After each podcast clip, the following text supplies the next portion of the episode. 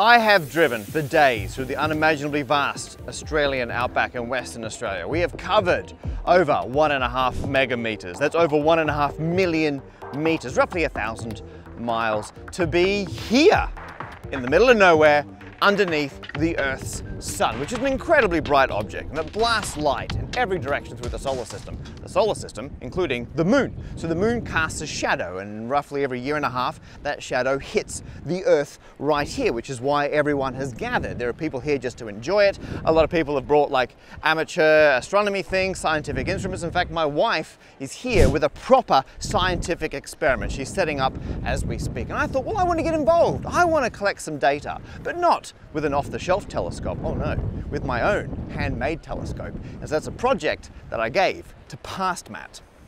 Past Matt here to make the telescope. Yes, I've got a beard, time is circular, and we need a few, well, three key components in a telescope. First of all, we need a tube. So we've gone and got a whole bunch of uh, post-inch tubes.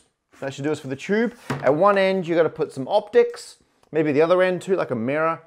I forget the exact details, some level of optics, and then you need a sensor. So actually we're gonna start with the sensor. I've ordered one, it's in this box. So it literally arrived today. I'm very excited. Let's get it open. Here it is. Look at that. It's a light meter. Oh, it comes in a carry case. This is gonna be the most professional telescope ever. That's our sensor. It's a single pixel People get real obsessed with having loads and loads of pixels to capture the image coming in through the optics. I think no, one pixel. That way, number one, always stays in focus. Number two, you don't need any optics. You put your single pixel sensor at the end of a tube, telescope done. Okay, so now we've got a single pixel working. This will uh, tell me on the screen exactly how many, how many photons are hitting it, I guess, how bright it is and we just put this at the end of a tube and it becomes a telescope. The tube assembly process was taken on as a project by my producer Nicole and camera person Alex, and my goodness, they did not hold back on the artistic flair. Handing it in very delicate. Oh, look at that. It's got, oh, you got the, got the, it's already been labeled. Look at that. All right, that's great. So it's the Parker scope. I thought we are going to call it the Parker Solar Probe. What do you mean that's already been used? Honestly. By who? NASA. Never heard of them. Okay, so, so it's called the Parker scope. As you can see, it's always in focus. One of the many, many features. And uh, what's that? One by one resolution, 0.000001 megapixels, focal length infinity, magnification zero, optics nope. All of these are for show only. They, they do they do nothing. I assume they're just to make um, me look more respected and less likely to be laughed at by the other, other astronomers at the eclipse. We then cut down the Parker scope to a much more manageable size and cut out a notch so that the light sensor could sit neatly inside the safety of the tube. With no tube, that's picking up 540, 530. There we go, that's good enough. It's still giving me 270. So we've lost half, half the brightness, but in theory, if I'm at the eclipse, point that up at the sky, mount that there somewhere, plug it into a laptop to log all the data. This way, anyone kind of moving near it, it's not to pick up that. It's just to pick up the changing, changing brightness of the sky. So there you are. That is my gift uh, to Matt in Australia.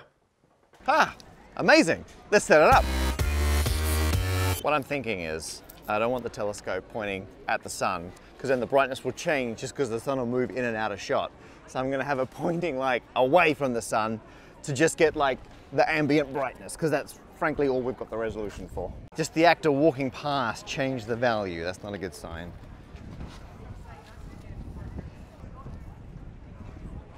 This changes slightly if I stand here. You know, I'm just gonna tape off that slot. My plan with the Parker scope was simple, to leave it running for the entire three hours of the eclipse so I can get a complete plot of the brightness of the sky throughout the entire eclipse. The Parker scope is running largely as planned. I've got the light sensor in the tube. It's all held together fine, all the knobs are still on the side. It then goes into the handheld unit, which, as we said before, is USB into the laptop. Now that took a bit of programming. Uh, thankfully, my brother Steve is a much better programmer than me, and he actually worked out the way that you can, you know, query this and get the data back. And it's in a ridiculous format. It's actually base 10 digits, but they encode them as, as a hex. So you got to take the binary that comes off, turn it to hex. Take oh, that's ridiculous. Anyway, I'll, I'll link to the code below. If anyone else has to battle with one of these, we've solved the problems. Code below. All the terrible bits I wrote. The good bits Steve wrote. So on my screen over here, it's putting up the values as they come in, both the original uh, bits of hex and I'm decoding them. It's all being saved as we go along. And I can't help but say, what a professional looking outfit the Parkerscope is and how it does not look out of place next to actual scientific equipment with my wife here, Professor Lucie Green. Uh, so Lucy, what is, what is your right. actual kit doing? So my kit comes from the University of Aberystwyth and um, it's a telescope that they designed and built which ultimately collects data that allows us to measure the density of the gas in the atmosphere of the sun. Right. So what we've got is a lens on the front and then a camera system which has in it um, a Polaroid filter basically.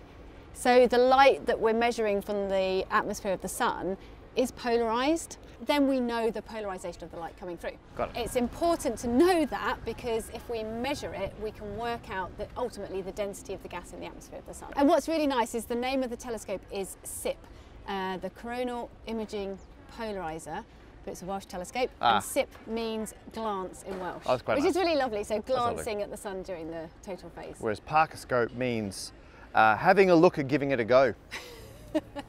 But the important thing is it looks like a real bit of scientific kit. I think they're indistinguishable. Thank you. Mine's got more glue. And tape. and tape. hey, it's got tape.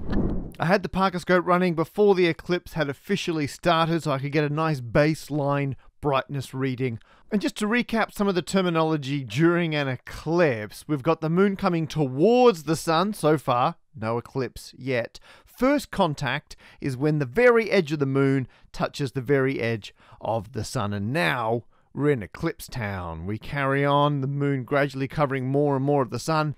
Second contact is when that leading edge of the moon touches the far edge of the sun. And in our case, we were going to have to wait for an hour and a half after first contact before we got second contact. But now it's totality. This is the dark part of the eclipse. This is going to last about a minute for us before we have third contact. That's where the trailing edge of the moon touches the edge of the sun. And after that, it gets bright again and an hour and a half later of watching the sky get gradually brighter and brighter, we have fourth contact, which is when the moon leaves the sun. The whole thing is about three hours from beginning to end. And if the Parkerscope serves me well, I should have a plot of the brightness of the sky, a curve of how much light there is from the entire process.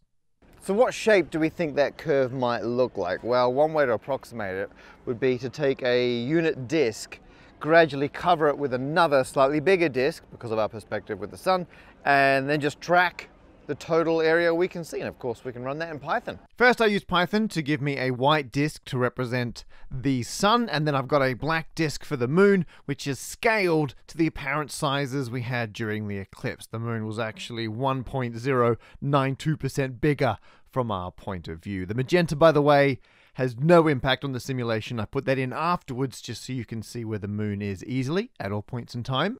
And you can see I'm tracking the percentage of the sun that's still visible. What I actually did was count all the pixels in the original disk, and then I've just got the percentage, the fraction of the pixels you can see for every frame as the moon covers it up. And yes, there's a analytical way I could have just calculated each of these, but this makes the simulation a bit more flexible, which is going to come in handy in a moment. Although the sun is not a uniformly bright disk, it actually gets dimmer the further out you go. So we could compensate for that with an unevenly colored in disk that then we cover with the moon. And you know I did that. Here's my simulated sun that gets darker as you go further out. Now, the actual physics behind why that happens is a bit complicated. It's because when you're looking at the middle of the sun, you can actually look further into the sun. Because when you look at the edges of the sun, you're looking at it like a glancing blow, and so you can only look so far into the sun because of the optical depth, or rather, that's where the photons are emitted from the plasma, and the ones on the side have to go through more plasma to get to us. So we're actually looking at ones that are closer to the sun's surface, and they actually produce less photons because they're cooler. The point is, it tapers off as you get to the edge, and I've used this formula as an approximation for that process. And different frequencies of light actually have different U values in this approximation. I've picked a U of 0.7, which is pretty good across the range of visible light we're looking at. If anything, it's a little bit higher than you'd expect. So I've got the sun about 40% brightness at the edge,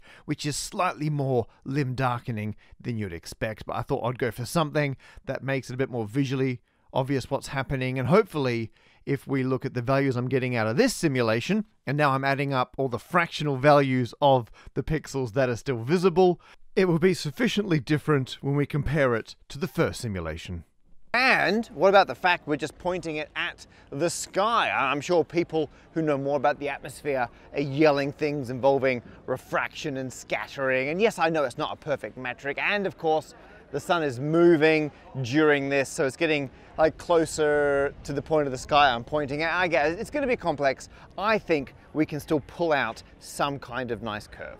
Finally, after all this waiting around, second contact happened and we had totality. This is the main bit of the eclipse. This is why everyone was there. This is the bit where Lucie could take the cover off her telescope to record her polarized light data. She only cared about the photons arriving during the total eclipse because she just wanted to see the sun's atmosphere now that all of the photosphere was finally blocked. Post eclipse, and I have a mild problem because the sun's moved so much and I didn't put enough thought into where I put the Parker scope originally. The sun is now actually going into the tube, which means I'm getting crazy high readings down here, like way higher than I got before, more than would be justified by just like the sun moving around in the sky. So even though it's going to kind of ruin the data, I'm going to move it. If I didn't move it, the data would be ruined as well. So I think the only thing I can do is shift it into a new, like equivalent spot in the sky, and hopefully that'll fix the data problem. I could do that. That's a more realistic uh, value on the thing down here, but what I'm worried about is if people walk by, it changes. So I'm just gonna walk by don't think that's adjusting because of me. I'm to go with that as my best option. So I, I, sadly, it's now pointing a lot more kind of horizontal and I did the change at 12 minutes past 12. And so we now just had to wait for the end of the eclipse. I'm not going to lie, most of the people left. After totality, people just packed up and they were on their way, but not us. We were going to wait there patiently, get all of that delicious data. However, you don't have to wait because you're watching this in the future. And I know someone who's already got all of the final data and is able to show us what the results look like. Future Matt here, I'm back in Perth now, and I've both got all the data from the Parker Scope onto my laptop, and I thought it'd be fun to film the data processing bit in the sun. So I've come down the beach, hopefully the sound, I realize very loud waves Hopefully the sound of that's not gonna be a problem. I, I have the plot and I'll show it to you. And here it is, check it out. That's, that's the data, isn't that incredible? So you can see, I mean, straight out of the box, you can see here I repositioned the Parker scope. That's when, oh, like's happening now. Little sun going into the tube and that's obviously reflecting onto the sensor. The sensor's very sensitive. That's why it's called the sensor, short for sensitive. And, uh, and so I repositioned it here. You can see the adjustment. And then all this noise I'm pretty sure that is people walking past, uh, reflecting light onto my incredibly sensitive scientific equipment. And then here it, flat, does flatten out post eclipse. So I have got the post baseline, but you know what? I've got such a good beginning bit. So this is before the eclipse, all the way into the eclipse. There's totality, that little bit there, and then it comes out afterwards. This is where the sun starts hitting it. So you know what? It's symmetric. We're just gonna use the first half. Now, one thing you may have noticed, there's a few spikes in my data. So this is like outliers, like anomalies in the data. Now this spike here, I've actually got a zoom in of just that section. You can see there, there's, there's the recordings we should be getting as it's getting darker. Suddenly, boom, unnaturally low value and then back up again. Now the new line here is actually slightly lower. So I could get rid of that. Where's that small one? There it is there. So if I was to delete, delete those two bits of data, there we go. Uh, shift up, there we go. Okay, now you can see there's the before, drop, and after. So my theory is this is when, I mean, either someone walked over and did something weird when I wasn't paying attention to the Parker scope, or this is when it was switching scales. going from one scale, like one range of values to the next range down and maybe it doesn't perfectly line up before and after, who knows. But what I did was I just, I removed the outliers. I just straight up deleted them. I didn't try and do anything else clever around it. So you can still see little steps, little step function there where I've taken out that. And I've only got the before of the eclipse and then I've got totality and ever so slightly after. Two things to note here, one you can see, one you can't. The one you can see is the lead in. This is before we had the eclipse even starting. This should be perfectly normal day like like any other day and sadly it's changing, it's gradually going up and that's because the sun's moving in the sky and that's changing the intensity of what the Parker scope's looking at. And secondly, if you look at the totality, so if I zoom in, where's totality? Here it is. Look at that.